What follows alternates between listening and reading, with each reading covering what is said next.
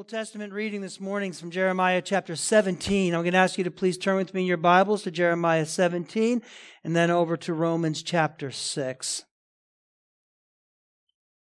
Isaiah 17, verses 5 through 10. The prophet says this Thus says the Lord. Cursed is the man who trusts in man and makes flesh his strength, whose heart turns away from the Lord. He's like a shrub in the desert and shall not see any good come. He shall dwell in the parched places of the wilderness, in an uninhabited salt land. But blessed is the man who trusts in the Lord, whose trust is the Lord. He's like a tree planted by water that sends out its roots by the stream and does not fear when heat comes, for its leaves remain green, and he is not anxious in the year of drought, for it does not cease to bear fruit. Heart is deceitful above all things and desperately sick. Who can understand it? I, the Lord, search the heart and I test the mind to give every man according to his ways, according to the fruit of his deeds. And with that in mind, let's turn to Romans chapter 6 as we continue on in our series and our messages in this great epistle. Chapter 6, just two verses this morning. We're just picking up where we left off last week. Paul says this, you know what, let me go back to um, 520 again, just like last week. Paul said, Now the law came to increase the trespass, but where sin increased, grace abounded all the more, so that as sin reigned in death, grace also might reign through righteousness, leading to eternal life through Jesus Christ our Lord. What shall we say then? Are we to continue in sin that grace may abound? By no means. How can we who died to sin still live in it? And may God bless the reading and the preaching of His word this morning. Let's pray. Father in heaven, I pray that you prepare our hearts to receive your word. And you do that by your Holy Spirit. I pray that you would pour your spirit out into our hearts, illuminate our hearts and minds, Lord. Help us to truly be engaged with your word. Just grip us tightly, Lord God. I pray that our minds aren't wandering, that we're not just waiting for uh, the end of the service and what we're doing later on, but we are fixing our eyes upon Jesus Christ, the author and perfecter of our faith. And I pray, Lord, that you would be with me, your servant, as I bring forth your word, Lord God, as I look to you, as all of us together look to Christ Jesus, who is our teacher. I just pray that you would be pleased to use me to bring forth your word in a very clear way by the power of the Spirit, where those who need to be convicted or convinced would be would would be, Lord God, by your Spirit, where we need to be encouraged and built up and strengthened, that too by your Spirit. So help us to learn together, to grow deeper in our love for you, our love for one another, and our love for the lost, Lord God, that we may go from this place challenged, strengthened, encouraged, Lord, to seek after you. I pray this in Jesus' name. Amen. Look, it's so important. Yeah, amen and praise God. Look, it is so important to understand our position in Jesus Christ, like who we are in his eyes and positionally, the reality of that. Because in this life, sometimes we, we go between, yes, I'm on fire for the Lord and I know I belong to him and he's mine to, oh man, am I even a Christian? Am I even walking with the Lord at this time? So uh, you, he does a wonderful job. Paul does of letting us know that positionally in Christ, we stand forgiven. We stand justified before Him. That's not going to change. We're already raised up with Jesus Christ. That's the already and the not yet as Christians. So don't lose heart, but continue to live for Him. That's the encouragement here. It's a big deal to understand the reality of who we are in Jesus Christ, even when our world doesn't seem to speak to that, or in our lives we kind of struggle with that. No, no, no, no. We're in Jesus Christ. That will not change. So we're talking about a little bit the objections to grace that Paul might be thinking of. And last week, if you remember, that we talked about two responses Both, both very wrong. I mean, totally, totally wrong. They totally missed the point of salvation by grace alone, being justified by grace. Do you remember what they were? Yes. On the one hand, it was the legalism. Those people that are so afraid of the grace of God that we can't do that and you must do this, lest God be angry with us. So let's keep the rules. Let's keep A, B, and C. I'm a good little boy and I'm a good little girl and God's going to just be okay with me. We don't want to, we, listen, go back and listen to that if you missed it. We talked extensively about legalism nor is the grace of God or salvation by grace some kind of divine license to sin. And that's what Paul's really dealing with in these passages here. It's not like, okay, I'm a Christian. Now I can kind of sin all I want and, you know, still have remission of sin and be forgiven in the Lord. He doesn't really make a big deal out of sin because I'm forgiven in Christ. No, no, no, no, no. We're going to see that in the next couple of weeks. Both of those ideas, both of those philosophies, that those ways of thinking are outside the scope. And I want you to hear this. They're outside the scope of genuine, authentic, true Christianity and even conversion. Conversion to Jesus Christ is not about legalism and it's not about license. It's about the grace of God in Jesus Christ in which we live in. And that's what we're going to be getting to today. So be, be aware of that. If you tend towards legalism, check yourself. Check your heart. Because there are a lot of Christians who were raised in that. You're truly converted, but you're stuck in legalism. But there are also those who believe that legalism is a mean, that's what Christianity is, and that's how we're saved. If that's the deal, then you need to examine your basic relationship to Jesus Christ. The same with this idea, well, if I'm a Christian, if I just confess Jesus, I could live the way I want. You need to check yourself and you need to check your heart because that is not what grace is all about. So, that's not what justification by grace alone is through faith alone in Christ Jesus alone. That's not what it looks like, right? So, in this section, really verses 1 through 14, Paul is going to deal with this idea of antinomianism, this, this kind of grace. He's going to just point out how absurd it is if you're a Christian, if you're truly a Christian, as he compares it to our baptism, to crucifixion, to resurrection. And then verses 15 through 23, from, uh, he compares it with enslavement to, to, to, freedom and being free in Christ. But verses 1 and 2 really set the foundation. That's what I want to focus in on today as before we uh, delve into the rest of this section. So, look at verse 1, chapter 6. He raises the question look, we're saved by grace alone, faith alone in Christ alone where sin abounds, grace abounds all the more. So the natural objection, or people might be thinking, is Paul's a great teacher, anticipating object, objections and answering those. He says, so what shall we say then, since we're saved by this grace, since nothing can separate us from Christ's love, no sin that you commit will cut you off from the Lord Jesus Christ if you're truly in him. He's saying, is that okay to go on sinning? No, no. He raises the question, if grace abounds, eh, you know, people will be asking, then I need not take sin too seriously. I can kind of have the best of both worlds. No, you can't. That's not, that's not at all what he's teaching. He's saying wrong, dead wrong. In verse 2, he's very emphatic. He says, Are we to continue in sin? Verse 2 says, by no means. That's the ESV translation. Literally, in the Greek, the construction is, never may it happen. You think you can live that way? No way. Because grace abounds, because you can't lose your salvation, that you can go on sinning and believe you're, you're able to do that? No. Don't even begin to think like that. It's emphatic the way he says that. Never be. By no means. Absolutely not. I would say it, or we might say, are you kidding me or what? You think as a Christian now you can go on and sin and continue in that way if you're a true Christian? That, you're missing the whole point of salvation and the whole point of grace if you think that. God forbid. Man, that's what he's saying when he says, by no means. We're not going to do that. That's not who we are. That's not characteristic of authentic salvation. And you need to know this, people. There's great force the way the sentences are constructed in the Greek, it's really, really powerful, very emphatic the way he's saying these things. With great force, it's saying we, Paul's saying, we being who we are and what we are in Jesus Christ, it's unthinkable, man. It's unthinkable that we would want to continue to sin let alone to sin in such a willful and selfish way. That's, that's what he's saying here when he says, may it never be. How could we die to sin, go to, to continue to live that way? Right? It's impossible because, he says in verse 2, By no means. How can we who died to sin still live in it? That's why.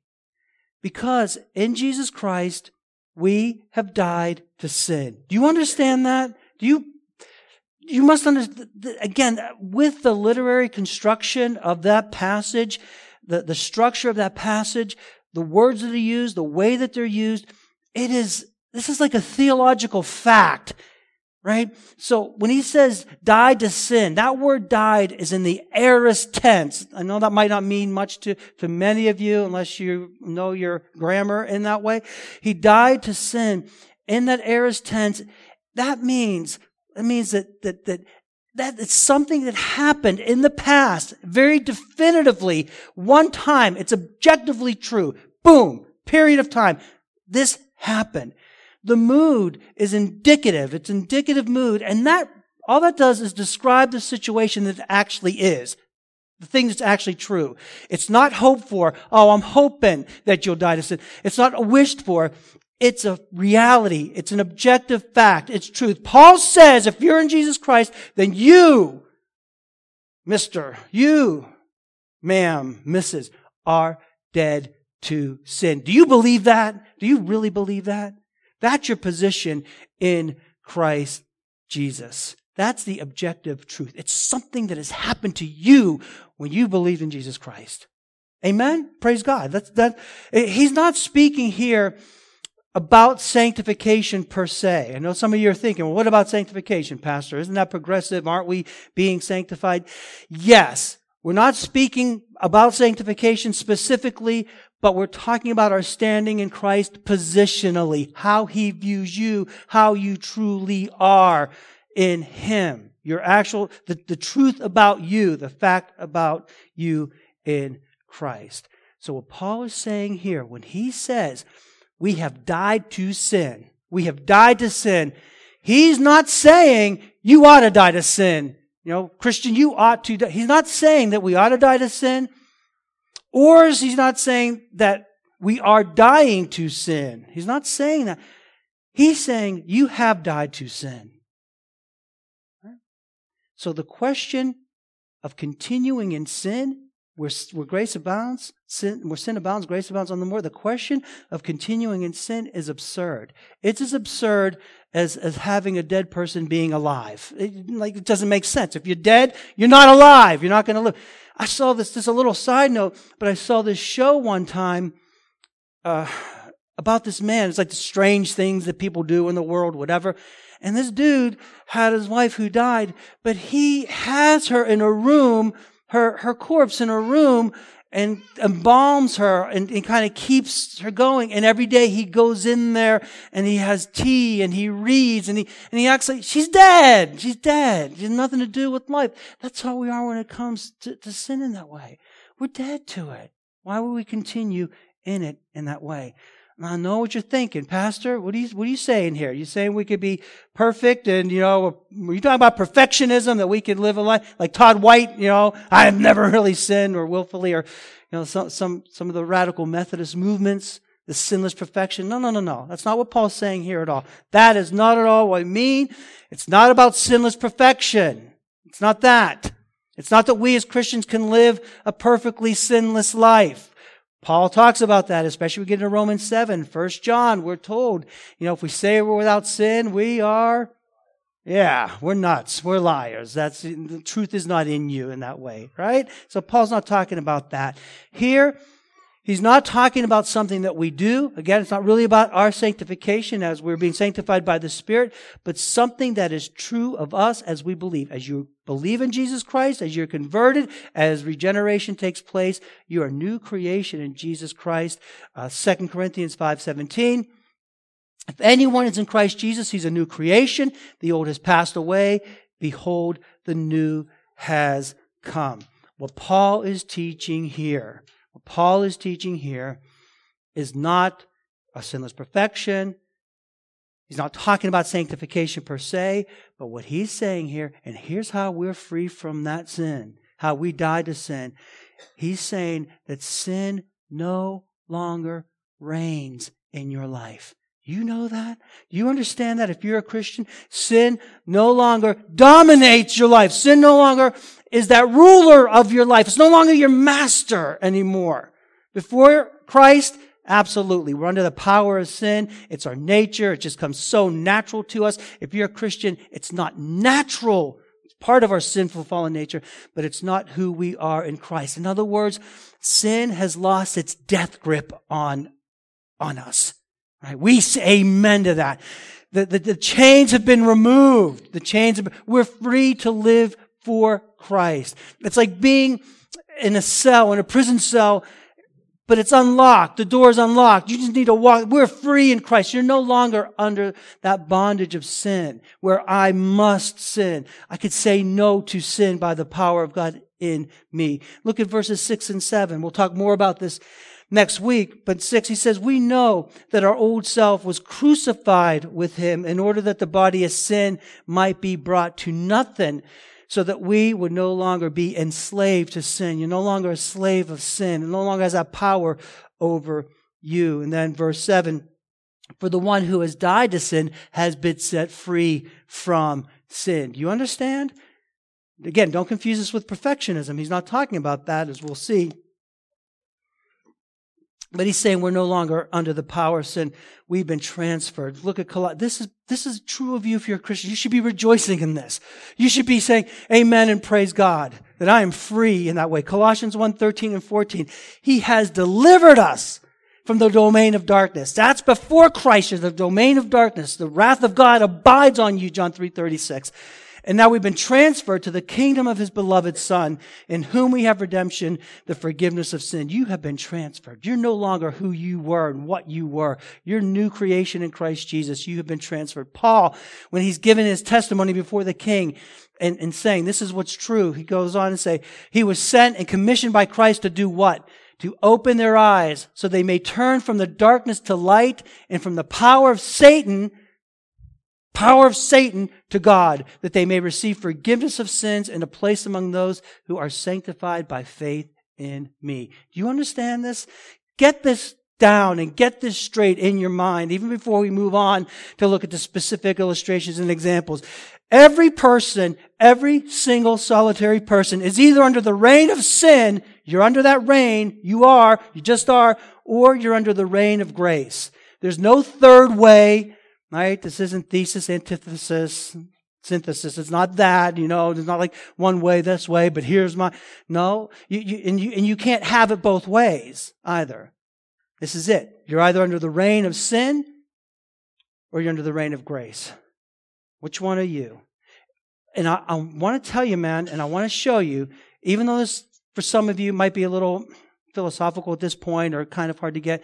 I'm just going to give you illustrations to show you how simple this really is and what it actually means, even experientially in that way. So check this out. If you're under the reign of sin, what are the characteristics of that? What does it look like and how do you know that you're under the reign of sin? Well, first of all, and I'm not going to spend any time on this because we've been talking about this since we've started this uh, letter. It's our natural bent. It's our natural inclination. We are born in sin. We're conceived in sin. All of sin and fall short of the glory of God. That has been clearly seen in our message. So born into this world, that is just naturally, we're just under the reign of sin from time of conception, right? And we just, that just plays out in our lives. There's enough sermons I've done on that in this series. You can go back and refer to those. But there's three ways generally that I want to point this out. Very practical ways, ways that you could see that reign of sin, that nature of sin, and you're not necessarily even cognizant of it per se. In your heart of hearts, you know it, but as a Christian, you see it, and that's not who you are anymore. That's what Paul's talking about here. It doesn't have reign. It's not your master anymore.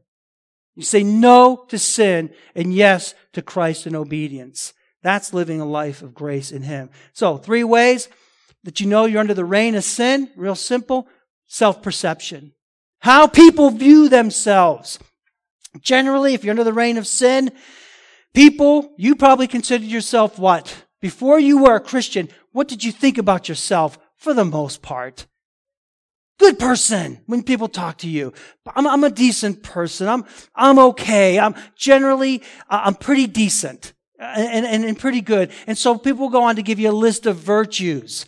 Know, here's what I've done. Here's what I haven't done. And here are my accomplishments. And here are my character qualities. And again, nobody will preface and say, I'm not perfect. Uh, nobody's perfect. But, you know, I'm not as bad as so and so. I'm not down there. And, and I, and I think, and I think I'm pretty good. I'm not perfect, but certainly I'm not a sinner.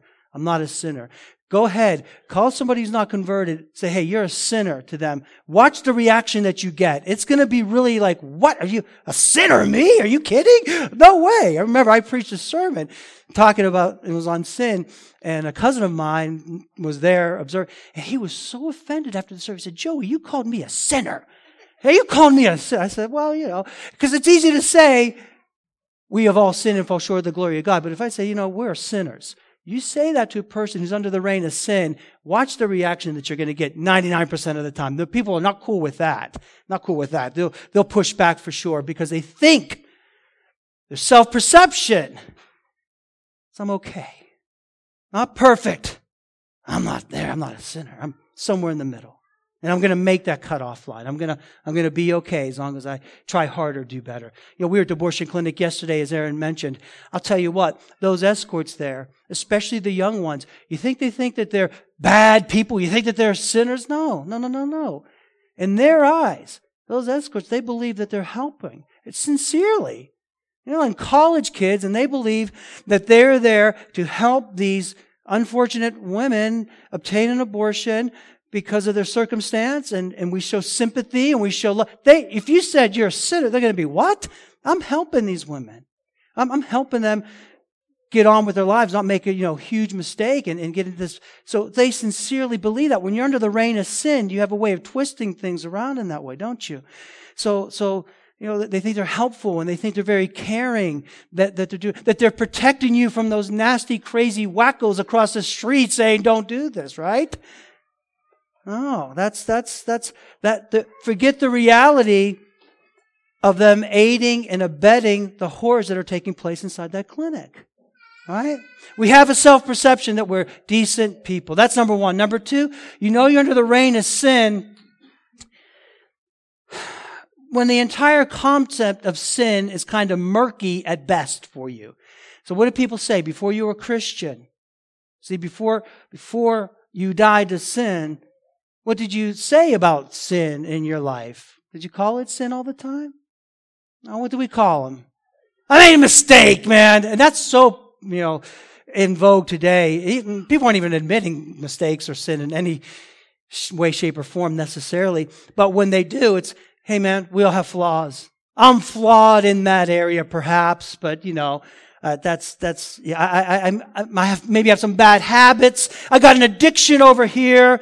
I've made some bad decisions that have, you know, that have hurt, but we don't call sin sin. All we need is some self-help to get through that, some therapy, a second, third, and fourth chance. Just give me another chance and I'll, and I'll be okay. And, and we're so well versed if you're under the reign of sin, with that whole concept of sin that's murky, we're so well versed in justifying, rationalizing, minimizing, normalizing, and accepting that which the Bible calls sin, aren't we? We're just so good at that. We justify it. Well, the reason I did that is because my spouse is a terrible person, and this person over here gives me love. We justify our sin, that which the Bible calls sin, don't we? We minimize it. Ah, it's not that big a deal. All I did was take that from work. I just, nobody's even going to miss it. So we love to minimize our sin. And we really believe it when we're under the reign of sin. You minimize it, right? That's, that's what you do. You, you, you justify, you, you rationalize it, and then you normalize it. Hey man, everybody's doing it. What's the big deal if I do that? Who cares if I watch this? What's a business of yours? Right? We normalize it. Everybody's doing this and then we accept it. That what the Bible calls sin. There's nothing to repent of. How, how, when you were, before you were a Christian, how, how often did you really, truly repent? You might have got sorry that you got busted. You might have felt bad about something, rats, and, you know, you know, maybe a God forgive me type thing, but you never repented of your sin, did you? You didn't. You didn't, you didn't see that as something that was even appropriate. You may have regret, may have regrets about what you did. But you're not going to call out on God, upon God. That's what Paul's talking about here. That's what he's saying. You've died to sin if you're a Christian, man. That's not who you are anymore. And the third thing, you're under the reign of sin when you have a fluid sense of morality, man. If you have a fluid sense of morality, if morality is relativistic, if it's up for grabs, if it changes, oh man, then you know you don't. They, you know, you're not going to acknowledge it, but you're under the reign of sin, right? You may have a strong moral conviction or convictions. I know a lot of unbelievers that have strong moral convictions for sure, a, a sense of right and wrong, a code of ethics, traditional values, you know, that we hold to. But if you have no final, ultimate authority or standard, when questions come up about what you so have taken for granted as right, wrong, good and bad, whatever, and when you're challenged on that, and when you're pressed on that, if you don't have that ultimate standard, if you don't have that foundation that comes from the Lord only in His law, guess what you're going to do eventually? You will capitulate. You will. Either tacitly or you'll fully embrace. There's no doubt about it. That's the way, because you don't really have, you have your convictions, but if you don't, if they're not in the Lord, that's going to change, man. That's going to change over time. Think about it. Five years ago, just think in general, how many people would have accepted the transgender movement for where it's at today and where it's at right now? Five years ago, how many people would have been on board with that? Morally, no, that's wrong. It's not right. Today, well, you know, that's, we're understanding more about, you know, where they're at and they're trying to find identity and who the, you know, who they're come to be. Who are we? Let's, let's call them by their pronoun names. Let's accept the, everything that they accept about themselves and, right? Right? That's the reign of sin because now your, your morality is going to shift. Ten years ago, where were people on gay marriage? Right? How, how that has changed. 20 years ago, if you want to go that far back, where were people on homosexuality? No way. Way. Now it's like, of course. Are you kidding me? That's even people who would be conservative, that's their life. As long as they're not bothering me, or if they really love each other, what are you going to do? Right? I don't agree with it, but that's the reign of sin, man. That's what that is. Absolutely. 30 years ago, premarital sex. No way. Now, that's not even a category anymore. That's not even a thing. It's just kind of accept. You have hookups where you could like hook up, like, get on the internet in the morning and by the afternoon you could be in that, in that realm. So, so see how far that's changed. Under the, uh, under the, under the reign of sin, we're not going to have a firm morality. It's going to be a fluid sense. It's going to change. You could add divorce in there, crime, whatever category you want. Because if you don't have that, you change. The bottom line is this under the reign of sin, when sin reigns, you will serve it. Doesn't matter if you're the most respected person in the community or the most hated person in that community. It doesn't matter if you're the wealthiest person in the world or if you're a homeless person without one penny. It doesn't matter if you're the nicest, sweetest person there could ever be or the meanest, nastiest man you've ever met in your life. It doesn't matter. A liar is going to lie. A thief is going to steal. An adulterer is going to cheat. A greedy person is never going to have enough. A gossip is going to talk, and a murderer is going to kill. You get that? You understand that? It doesn't matter. Everywhere. What society you come from, what culture you were born into, what status you have in life. That is the bottom line. Why? Because you're under the reign of sin. And Paul is saying here, what he's teaching here, once you've trusted in Jesus Christ, you're no longer under that reign of sin. Amen. Amen. You've been separate. It's no longer the governing power over you.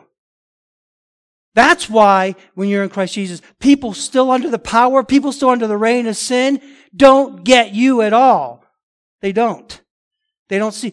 They'll say to you, what happened to you? You know, you've, you've gone too far. You're going nuts. You're, you know, you've, you've gotten religious on me. You know, you've gotten religion. No, you got the Holy Spirit who transformed your life. You're no longer who you were and sin no longer reigns in your life. That's what Paul is saying here. He's going to go on to illustrate that. Amen and praise God. You need to stand on that as a Christian. Right?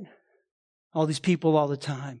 Oh, I remember you were always still so nice, Joey, when you were young. You were a good kid. I wasn't a good kid. I know what I was. But I see that as a lot as, as a Christian, right? Paul says, Shall we continue sin?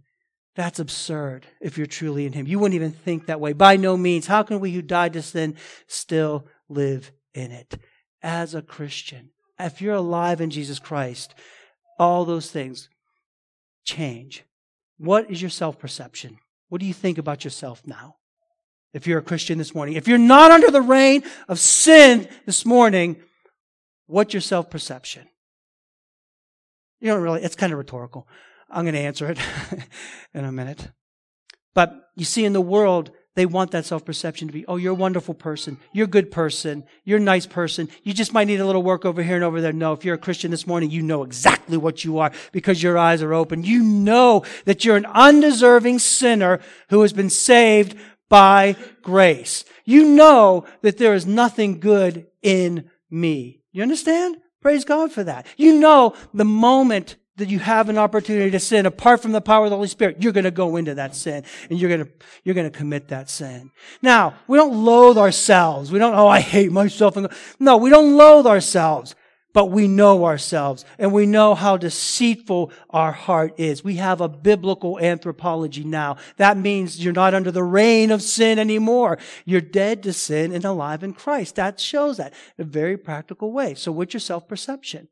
You still think you're a pretty good person, decent person, nice person? Try to please everybody in that, in that way? No. I know that apart from Christ, I'm nothing but a loser sinner who's dead in my sins and trespasses and deserves his wrath. But by the grace of God, he's saved me from that. So now I may serve you truly. Now I may love you. Now I may do the things that build you up and honor and glorify God. Capiche? That's it. that's what, that's what's going on here. You are dead to sin. This is how you know. See how practical it is? See how simple it is? When it comes to sin, we see it very clearly in the light of the law. Okay, God's law teaches this. That's right. This is sin. I transgress that. That's how we define sin. In Christ, if you're in Christ, then you see sin for what it is. No more games, no more playing around, no more rationalizing, no more minimizing, no more compromising with it. You know because you're not dead. You're alive in Christ. You've died to your sin, which means you see it for what it is. If you're alive in Christ, you see sin for what it is, and you die to that. Right? We see it very clearly. We don't accept it as normal practice, as if we don't practice it as if it has no consequence. When we sin, we repent of that. We turn to the Lord. We confess it. There's contrition. We own it. We turn away from it. We run to Christ with the intention of committing that sin no more. Right? The deceitfulness we see, the devastation that it causes, and ultimately whom we are sinning against. When you're not under the reign of that sin, you see it for what it truly is and bring it before the Lord. No longer do we not know? And then finally, with morality, um, we have an absolute standard, an unchanging standard of righteousness. So it doesn't matter whatever goes on in this world, however the world changes, if 99.9% of the people say that this is right and it's contrary to God's word, what do we say? Let God be true and every man a Amen. That's where we stand. That's the morality. That's the line in the sand. We don't go one way or the other. There's no, you can't serve two masters. You'll love one and you'll hate the other. You can't be hot and cold at the same time. You know, like, this is the truth. There's no truth and lie that, that go together. We understand that. There's an absolute morality. There's an absolute standard, an unchanging standard that comes from an unchanging, all holy, omnipotent, omniscient God. That is the standard. That is the, that is the base of morality. That is what's right and what's wrong. So murder is always murder. And we can tell you why. That's another thing. If you're not truly converted, you might have strong convictions, but when it comes down to the why question, why is it wrong? Why, why, why? If it doesn't come back because God says, then you're then you have no foundation to stand on. We could say it's wrong because God calls it wrong, because we are image bearers of God, because there's inherent value in image bearers of God. That's why we preserve life. That's why we keep life. And we're not swayed by cultural consensus on things like abortion. Well, you know, that's some situations are tough. No, no, no, no. Murder is murder. We know that. We're not swayed on euthanasia. That's a big deal right now. It's something we're going to have to deal with because it's coming on strong. Already to the north of us in Canada, euthanasia is huge. And it sounds so compassionate. And it sounds so loving. And it sounds so caring. You know, they're, they're at the end of life. Why let them suffer this way? Why keep them there? Why do that for them? Why continue to do that when they could just be put out of their misery and their pain? It's a very serious ethical question that's coming up, but we who love life have an answer for that in the Lord Jesus Christ. That we persevere, the Lord will take him when he does. Now, there's other questions we can talk about, but you know what happens with that? The door opens up. Well, this person only has two weeks to live, so okay. Um, but over here, now we have in, in Canada, well, this person has loneliness and they're depressed and there's really nothing too much wrong with them physically, but they just don't want to live anymore. So let's, that's where it's at right now, or at least heading there in Canada. And I'm not joking, but this is, that's that slippery slope that you get on when you take God out of it. But we know that murder is murder. The intentional killing of a human being is murder. Okay? And we say why? Because we're alive in Jesus Christ. If we're alive in Christ, it means we're dead to sin. It means no longer that sin reigns in your life. It doesn't. You say no to it. It has no mastery over us. Which means, getting back to the original idea of like letting sin go in our lives, it means that we would never presume on God's grace, right? You're not going to presume on His grace as been given, as we've been given some kind of divine permission to go on sinning with impunity. Just the opposite. The freedom that we have in Christ and freedom in grace is that freedom to obey Him, our freedom to love Him, our freedom to know Him in a deeper way, our freedom to say, I belong to Jesus Christ and I will not move, the freedom to say, I will not compromise, the freedom to say, I will not give in to this sin, to flee from temptation and to trust in Jesus Christ. That's what it means. That's what he's saying here. Not that grace abounds and we could do this. That's silly. That's absurd. It's because he loves me and, I'm, and, and positionally, I am, sin is not a master over me. I am seated with him in the heavenlies. I have the power of the Holy Spirit. I have the wisdom. My eyes are open. My ears are unstuffed. My heart has been changed. My mind knows. And when I sin, I'm doing that willfully with volition. Hope and repentance on that. And we'll talk about sanctification later on. But here's the idea that sin is not your master. You've been set free. Does not reign in your life. You could say no.